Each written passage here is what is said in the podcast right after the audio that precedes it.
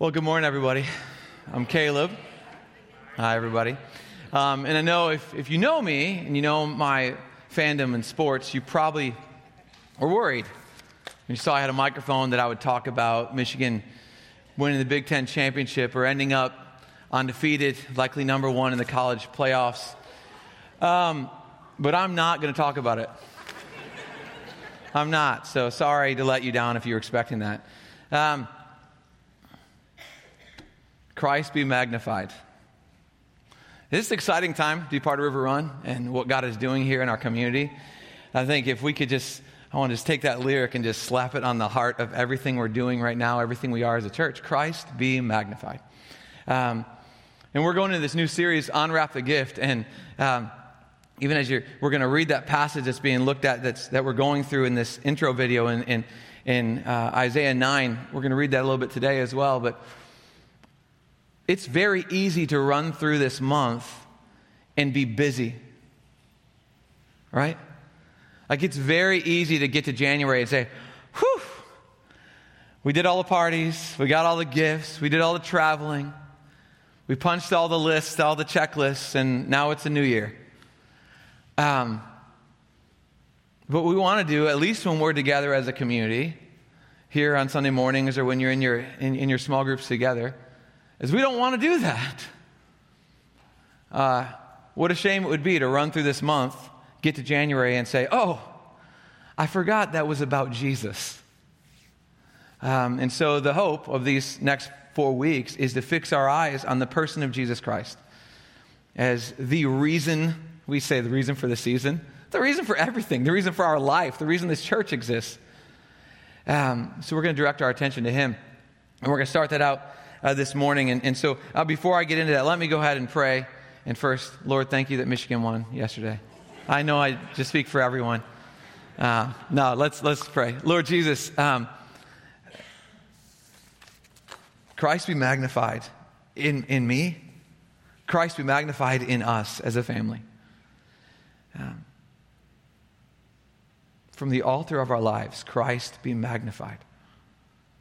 And I pray, Lord, that uh, this morning, as we go through this message, that Holy Spirit, you would speak to our hearts. I pray that I wouldn't be in the way and that you just speak truth to us. In Jesus' name. Amen. Amen. Well, this series is, is really functioning in two ways. One, direct our attention on Christ as we walk through December together. And, and two, to kind of put an exclamation point on this year as a whole. This year, our focus as the heart that we've had behind the entire year is making the most of what, we, what we've been given. That God has given us gifts in order that we would know Him, become like Him, and, and love one another and represent Him to the world. He's given us gifts to use. And so, this series is also going to call back to some of what we've talked about over the course of this year. And right at the beginning of the year, we talked about Scripture as a foundational gift God has given us in order that we might know Him. And you can go back and listen to messages from, I think, January, maybe even February, some, um, that talk about the way that we have this incredible gift, the scriptures that God has given us in His grace, but they're very underutilized by many people in the church, including, as I talked about back then, myself in my own life. Um, but these are a gift to us, and they're a gift in a lot of different ways. The Bible does a lot of things. The Bible is a gift to give us understanding of God, it's a gift to instruct us on His ways for life. It's a gift to help us understand ourselves and to reveal humanity and the problem of sin and all of that. But one of the things the Bible serves as is what I want to focus on today that the Bible gives the gift of hope. The Bible gives the gift of hope. And you see that throughout the pages of Scripture. In the grand narrative of the entire Bible, it is built around the idea of hope. But also, all throughout the pages, it is filled with micro narratives, small stories within the grand story that are all about hope. Hope anticipated, hope realized. And today, and if you saw your homework assignment, you were supposed to read Luke chapter 1. I put it on Facebook. If you didn't, it's okay. Late work will be accepted. Um, you can do that today. Read Luke chapter 1. It's a, it's a long chapter. But as we go into this, this season and as we um, really get into this message, we're going to read a passage from Luke chapter 1. But I want to give you, within Luke 1, there's a couple of different small narratives of hope. But we're going to focus specifically on the story of Zechariah and Elizabeth. That Luke, when he begins uh, his gospel narrative of, of the person of Jesus, how he came, was born, his life, his teachings, his death, his resurrection, that at the beginning of this, he doesn't start with Mary's prophecy that she receives from Gabriel, the angel, but starts with a man named Zechariah, an old priest, an old priest going to minister before the Lord because he's, his name got drawn out of the hat, essentially. It's his turn to go in before the presence of God and do some priestly works that were uh, required of him. Zechariah is old. His wife, Elizabeth, also old. All right? Uh, and barren. Past the time that she could have any children. Zechariah goes in there. And when he goes in before the Lord, something happens that never happens when he goes in there, or anybody does. An angel shows up. And the angel Gabriel shows up with a message from God. And the message to Zechariah is that your wife is going to become pregnant. And Zechariah says, Huh? Yeah, your wife's going to become pregnant. And your wife is going to have a son. And that son is going to come and be a source of joy and hope. And he's going to prepare the way for the Lord. And Zechariah looks at Gabriel and says, That can't happen. that can't happen. How can this be? And so, there, in the presence of the Lord, hidden away from everyone else, Zechariah is struck with being mute. He can no longer speak until the day the child will be born. So, Zechariah comes out and he can't tell anybody what's happened. He can't communicate it in that way. He goes home eventually, and, and his wife becomes pregnant. And then, for the entirety of the nine months, he is silent. Now, there in the presence of the Lord, he was given a promise that seemed like it was impossible that there would be a child. So for nine months, while he's quiet, he watches his wife's stomach growing, as within his wife is growing exactly what was promised. Now, I know there's probably some uh, wives in here that wish their husbands would have had to be silent the entirety of their pregnancy, or at least some of the time during their pregnancy. Um, my wife would probably second that as well. I talk too much. You may know that about me. All right. But Zechariah can't talk for nine months, and he watches as in the micro story. So, two, two sources of hope are given by the angel. One is, hey, you're barren, you've never had a child, and I, God is going to give you a child. So, that, that seems impossible. So, for nine months, he watches as that is coming to be true. And alongside that, the angel also said, and that child carries with it a promise of hope for the people that when this child comes, He's coming to prepare the way for the Lord. And He's coming to turn the hearts of people back to God. And so at the end of this, the baby is born, and, and the baby is, is born, and, and Zechariah and Elizabeth, they join together, and, and Zechariah writes down the name to give the child. And everyone expects that you'd name the child Zechariah. You've waited this long, and you have a son, finally, you will do what everyone in their culture did. You'll name that son after you to carry on your heritage of what you have brought to the world. And Zechariah writes down, his name is John. And if you saw him write it in Hebrew, you would see him write, His name is the Lord is a gracious giver. That's what John means. The Lord is a gracious giver. And when John writes that, his mouth opens up and he can speak. And Luke tells us what he does with those first words he can speak after nine months of watching a promise become reality. And we read this from Luke chapter 1, verses 68 through 75, and you can follow along here on the screen or in your worship guide. All the scriptures are there as well. He says, Praise the Lord, the God of Israel, because he has visited and redeemed his people. He has sent us a mighty Savior from the royal line of his servant David. Remember that Savior from the royal line of his servant David.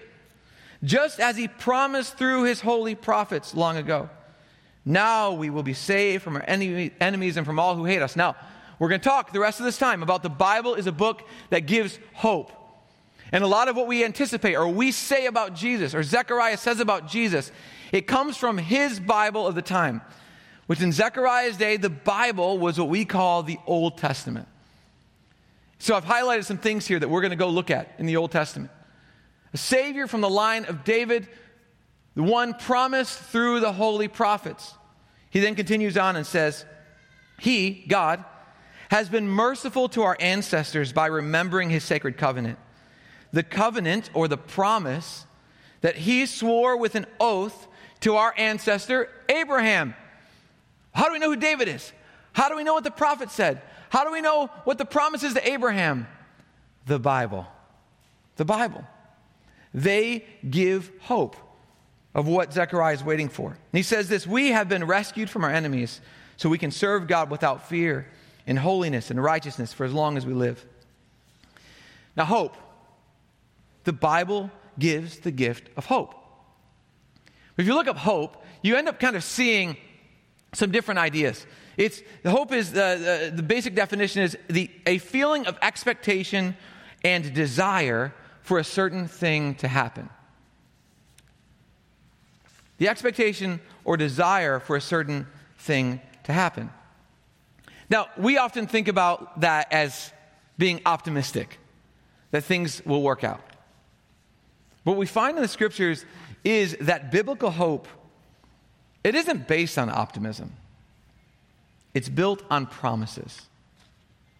Biblical hope isn't based on optimism. Hey, things will work out. The power of positive thinking. Think about the best things. Imagine your ideal future and you will uh, manifest your future. No, it's not biblical hope.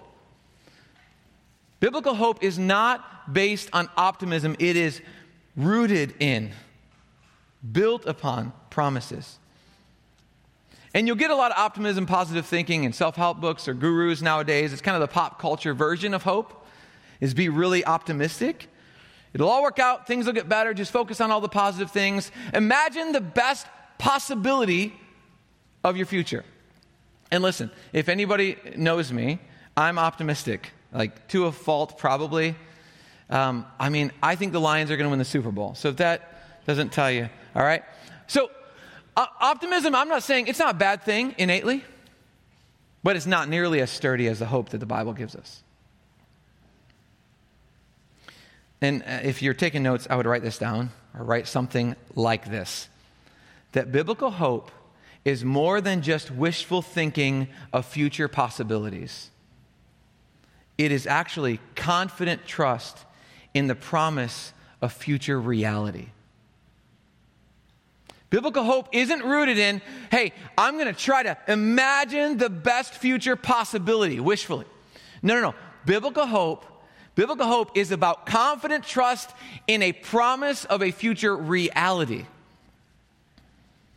Here, when Zechariah sings, that's what he calls back to the promises that defined an expected reality for the people of the Bible.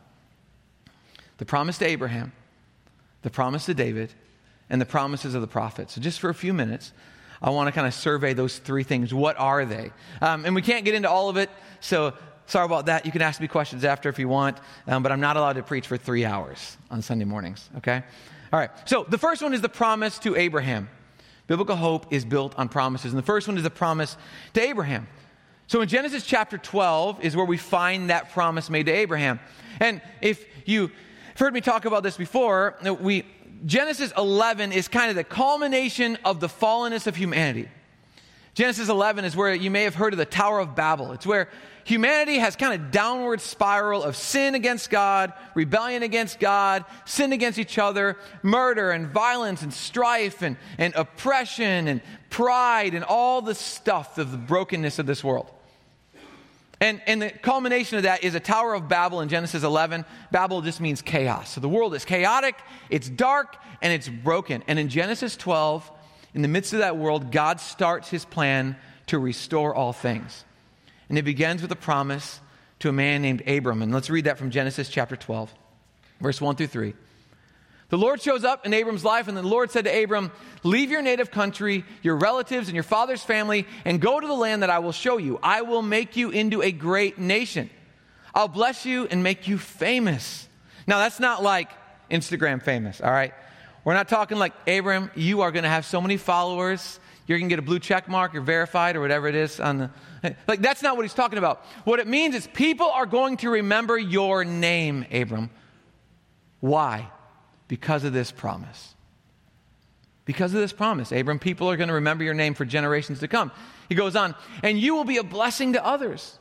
I will bless those who bless you and curse those who treat you with contempt.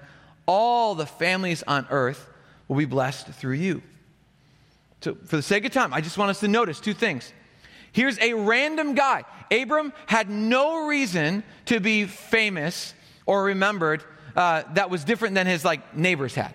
In fact, Abram and his wife Sarah, Sarai, they're just like Zechariah and Elizabeth. They're past the age of even having children. It is less likely for Abram to be remembered than almost anyone else around him because he has no children.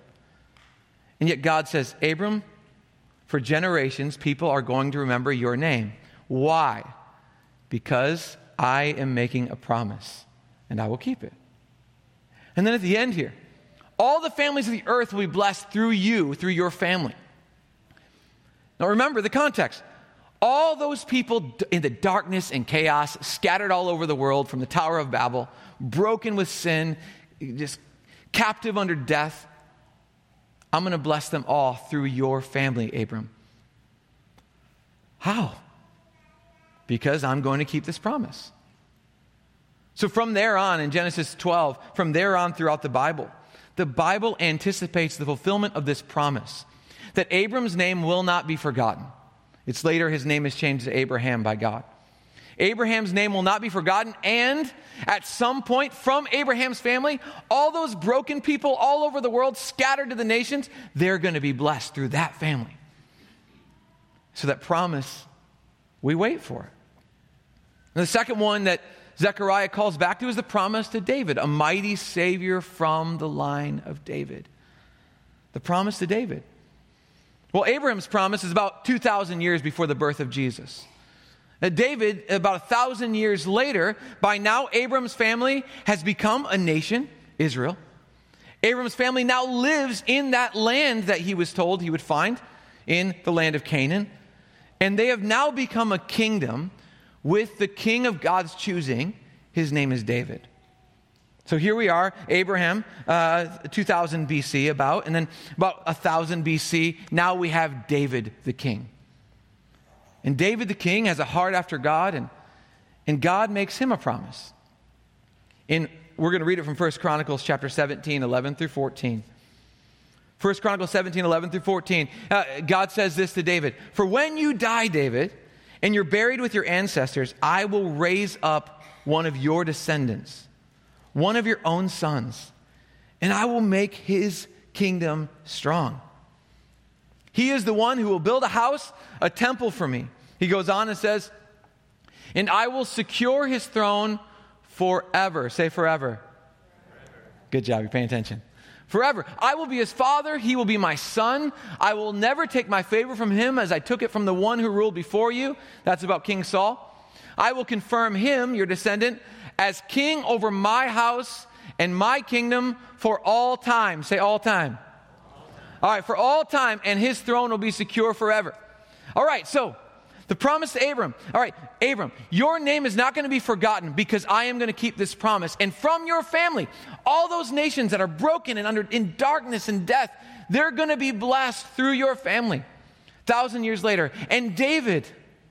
Not only will all those nations be blessed, but I, from your line, am going to raise up one of your descendants to be a king forever, to reign over my house and my kingdom for all time. Now, this is a quick history lesson. David's son Solomon is kind of the first fulfillment of that. As his own actual biological son Solomon becomes the next king and God gives him strength. The problem is, by the end of Solomon's life, he rebels against God. He starts to be a terrible king. And when he dies, that family of Abraham, Israel, tear apart in civil war.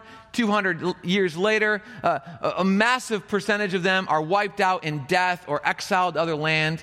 A few hundred years after that, the whole land is lost by Israel as they go off into exile. So, when will that descendant come that will have a forever kingdom, that will reign over God's kingdom and God's house for all time? the promise to Abraham, the promise to David. And as everything gets darker, David, so David receives that promise. His son Solomon inherits this kingdom of peace and everything is good and they've driven out the enemies. By the end of his life, he's ruining it all. 50 years after David's died, there's civil war and the land is torn apart. And they turn the promised land into Babel, into chaos again. And for those hundreds years, hundreds of years after that, there's just darkness and darkness and darkness, sin and brokenness and death. But it's in those years of darkness and seemingly hopelessness that Abraham's family is ever going to bless the nations, or that David's family will ever have a king who reigns forever and ever. It's in those days that God raises up these people called prophets. And those prophets give God's perspective, often on the present, but what we're focusing on today is they give God's view of the future ahead. And the prophets build off of that promise to David and the promise to Abraham and start to describe a hope for a future that is on the other side of human brokenness and rebellion. Isaiah 9, the one that we read, or that was in even the video earlier, we're going to read from that passage now. Isaiah chapter 9. So, the promise of the prophets. The promise to Abraham, the promise to David, the promise of the prophets. And listen to the language of this. So Isaiah is a prophet. His name means Yahweh is the Savior. In fact, Isaiah's name is very much the same as Jesus' name later on. That God, Yahweh, the Lord, saves. And Isaiah is a prophet in some of the darkest times in that promised land after David's died many generations later.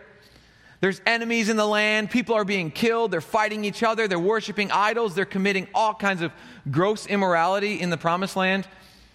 And in the midst of all that, Isaiah says, Look, judgment is coming for our sins, but beyond that judgment, there is restoration to hope for. Listen to this from Isaiah chapter 9, verses 1 through 7. Nevertheless, he says, that time of darkness and despair will not go on forever. The land of Zebulun and Naphtali, which are kind of like, they're part of that land. They were the first cities or first regions to be wiped out by sin and brokenness in the promised land. That land, it will be humbled, but there will be a time in the future when Galilee of the Gentiles, that's another name for that land, which lies along the road that runs between the Jordan and the sea, there will be a time where it is filled with glory. The revelation of God will happen there. By the way, this is where Jesus was raised.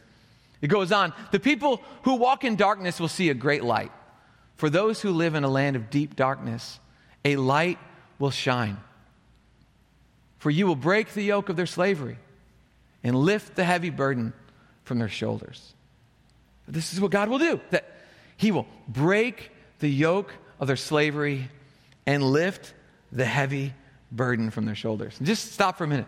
This is about Israel, but in the New Testament, it pulls us in. This is the story of the gospel. All right? So every one of us carries these things. We have a yoke of slavery that we can't free ourselves from, a yoke of slavery to sin. We're, we're, we're trapped in it. And we have a burden that we can't carry on our own. And Isaiah the prophet says, Yes, true. And God is going to do for you what you couldn't do for yourself break the yoke of your slavery and lift the heavy burden. Well, when will this happen? And Isaiah writes and says this For a child is born to us a son is given to us. The government will rest on his shoulders, and he will be called Wonderful Counselor, Mighty God, Everlasting Father, Prince of Peace. Wait, a king is going to be born, and we're going to call him God? I didn't know that. Wait, that's even better than what David's promise was. Not only will it be a son from David's line, but you're saying it will be a son of God? His government and its peace will never end. He will rule with fairness and justice from the throne of his ancestor David for all eternity. The hope of the prophets. Are you in darkness? Light will come. Are you in slavery? Freedom will come. Are you in despair? Hope will come. Joy will come. When? Why?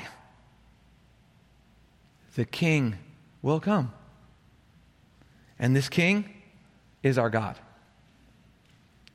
Now, this is hundreds of years before Jesus. But these are promises. You see, biblical hope, you hear it already? Like the, the Israelites weren't going through the Old Testament. The people of the Old Testament are, aren't just thinking, it's going to get better someday, which is what we think a lot, right? It's going to get better. This can't last forever. This boss is going to get fired eventually, right? I mean, my neighbors will probably move eventually. Like, this won't last forever. We'll get through this. It's going to get better. Oh, I'll just kind of manifest my destiny, kind of think of positive thoughts. It was not the power of positive thinking, it was the certainty of God's promises that gave hope to God's people to keep on moving forward because they knew that if God promised it about the future, it was as true as if it's already present. The promise to Abraham that from this family all these nations will be blessed. The promise to David that from his family there will be a king that reigns over God's kingdom forever. And the promise of the prophets that that king will be the Son of God and he will light up the darkness and lift those who are in despair and set the captives free. Later on in Isaiah, in Isaiah chapter 40, um, God speaks this through Isaiah in 40 verses 1 through 3. He says, Comfort, comfort my people. Like, be comforted, says, the, says your God. Speak tenderly to Jerusalem, Isaiah. Tell her that her sad days are gone and her sins are pardoned.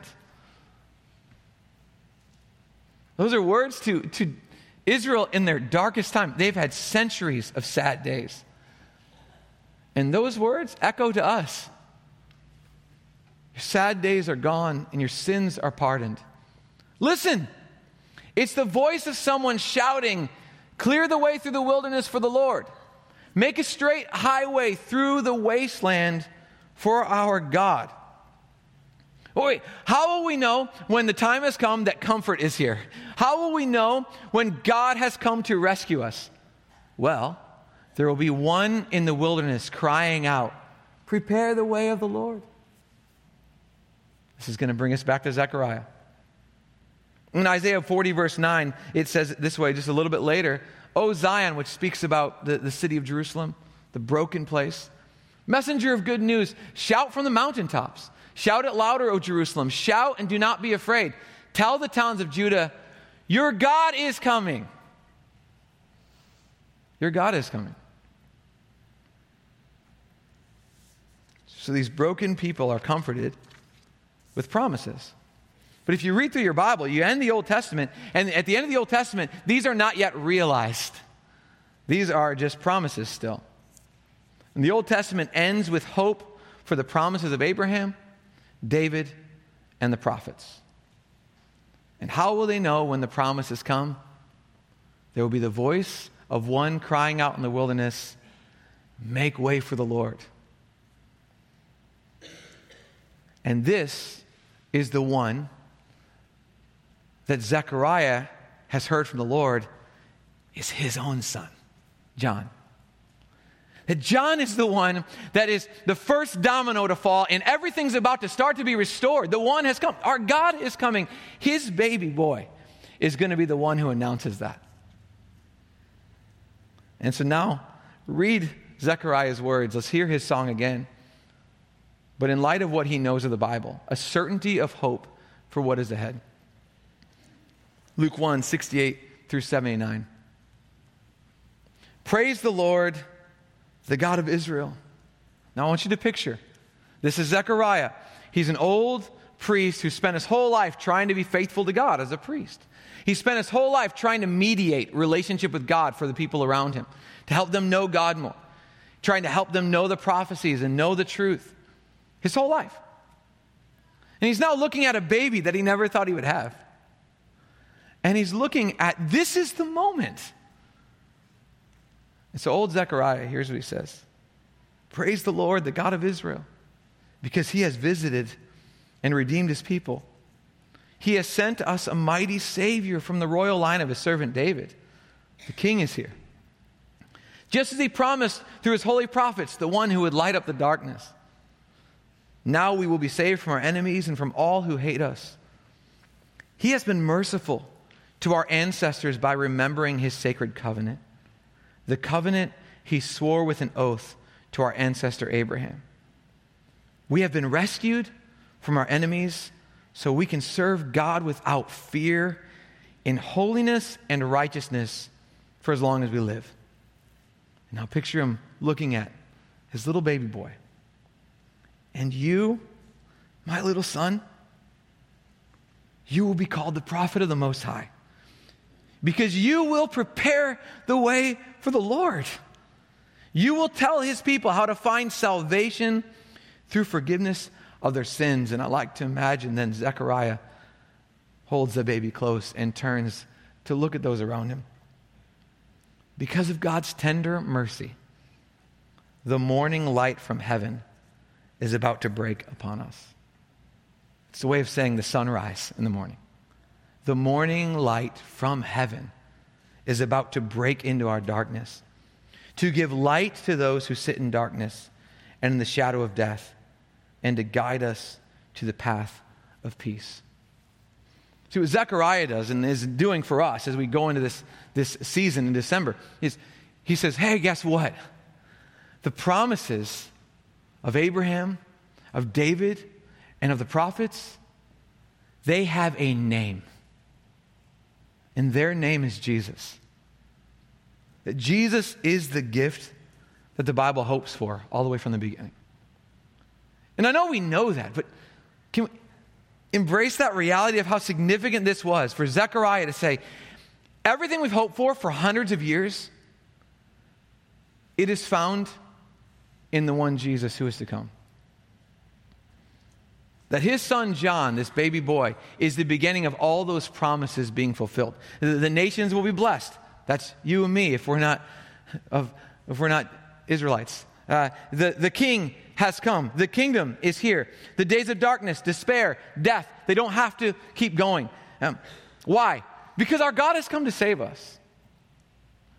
Jesus is the promises of the Bible in flesh and blood. Jesus is the promises of the Bible in flesh and blood. And Zechariah sees this as he looks at his own son, who is the one who will declare, Prepare the way of the Lord. There's water in the wilderness, there's light for the darkness, there's hope for those in despair, there's forgiveness for the sinner. And as we, as we end our time, I, I just want to bring up an image here. Um, and just to kind of close out this message. So, this is an, a painting of not Zechariah. You might think it was Zechariah. I got you. Um, this is a painting of Simeon. It's actually in Luke chapter 2. There's just a little later, a chapter later than Zechariah holding his little baby boy, there's a man named Simeon who will hold another little baby boy. And Simeon is kind of representative of the Old Testament, of all the people who have the Bible up until the birth of Jesus. Simeon is an old, devout man who has been eagerly waiting to see the promise of Abraham, the promise of David, the promise of the prophets come to be fulfilled. And Simeon has lived his full life, but he has a promise from the Lord as well. And he's waiting to see that happen. And so let's, I'm going to read this passage to you while you look at this image of Simeon. And here on the side is Joseph and Mary. At that time, there was a man in Jerusalem named Simeon. He was righteous and devout, and he was eagerly waiting for the Messiah to come and rescue Israel. The Holy Spirit was upon him and had revealed to him that he would not die until he had seen the Lord's Messiah, meaning the promise of David and the promise of the prophets. That day, the Spirit led him to the temple. So when Mary and Joseph came to present the baby Jesus to the Lord, which means he was probably eight days old, when they came to present the baby Jesus to the Lord as the law required, Simeon was there. And we don't know exactly how this happened. Simeon approaches them and how much, I just like to imagine. Imagine the, the, the, the joy beaming from the face of Simeon, who has spent his whole life waiting for promises to not just be hoped for, but to be realized. And imagine him run up to Mary and Joseph, or maybe not running, kind of scooting on over there and looking them in the eyes with joy in his face. Can, can I hold him? Can I, can I hold him? And it says Simeon takes the child in his arms and he holds baby Jesus and he praises God and he says, Sovereign Lord, now your servant can die in peace because as you have promised, I have seen your salvation. I have seen your salvation, which you prepared for all people. He is a light to reveal God to the nations, the promise of Abraham. And he is the glory of your people, Israel. See, Simeon realizes that what he had held in his heart his entire life, he now held in his arms as a real, living fulfillment of promises. That Jesus is the gift the Bible hopes for. And for Simeon, and what he invites for us, is Jesus is the gift we put hope in. He's it. Jesus is the gift we put our hope in. As we come to the end of, of our message and, and move into our response time, I, A lot of times I think we think that Christian life is like we got to figure out a bunch of mysteries and get deeper and deeper and more complicated things. Let me, uh, most of the Christian life is about believing the same things over and over again, but believing them deeper in our heart and living them more truly in our life. Everything the human heart needs is in the person of Jesus everything we need, put on flesh and blood and lived, was born, was given as a gift to the world in the birth of Jesus Christ. So the question is whether we'll center our hope on what the Bible tells us to center our hope upon. Or will we hope in a bunch of things or just try to do positive thinking and figure things out and everything will get better? No, no, no. Fix your eyes upon Jesus and join Simeon in saying everything that we've hoped for and longed for is found in this one right here. In our response time, there's three ways to do that. One is through through giving, and we give here as a church. It's in the back here, or you can give online. We give not to get something from God, not to earn forgiveness, not to manipulate Him. We give to God because He has given everything to us. Secondly, on both sides, you'll find uh, at the tables there's the, the bread and, and juice for communion. We go there to remember the gift of Jesus Christ his, his birth, his life, his perfection, his, his, his death, and his resurrection, and the gift of eternal life we have through him. So you can go there to receive communion after I pray. And thirdly, at both sides here by the crosses, there'll be some leaders here from the church to just share in prayer with you. And maybe you, when I, we read the prophets, you hear that in yourself. That your time of sadness feels like it's never going to come to an end. Or your struggle with sin feels like it's never going to come to an end. Whatever it might be, please let us pray with you. Let us share this together as a family. I'm going to pray for us. And we're going to go into our response time together. Lord Jesus, all the hope is in you. It's all in you. Everything we need is found in you. Lord, you are, Lord Jesus, you are the hope of the scriptures in flesh and blood. So I pray, Lord, that for each of us, you'd show us ways that we can more deeply believe the truth that all of our hope is in you and your promises are not just maybes, they are certain. In Jesus' name, amen.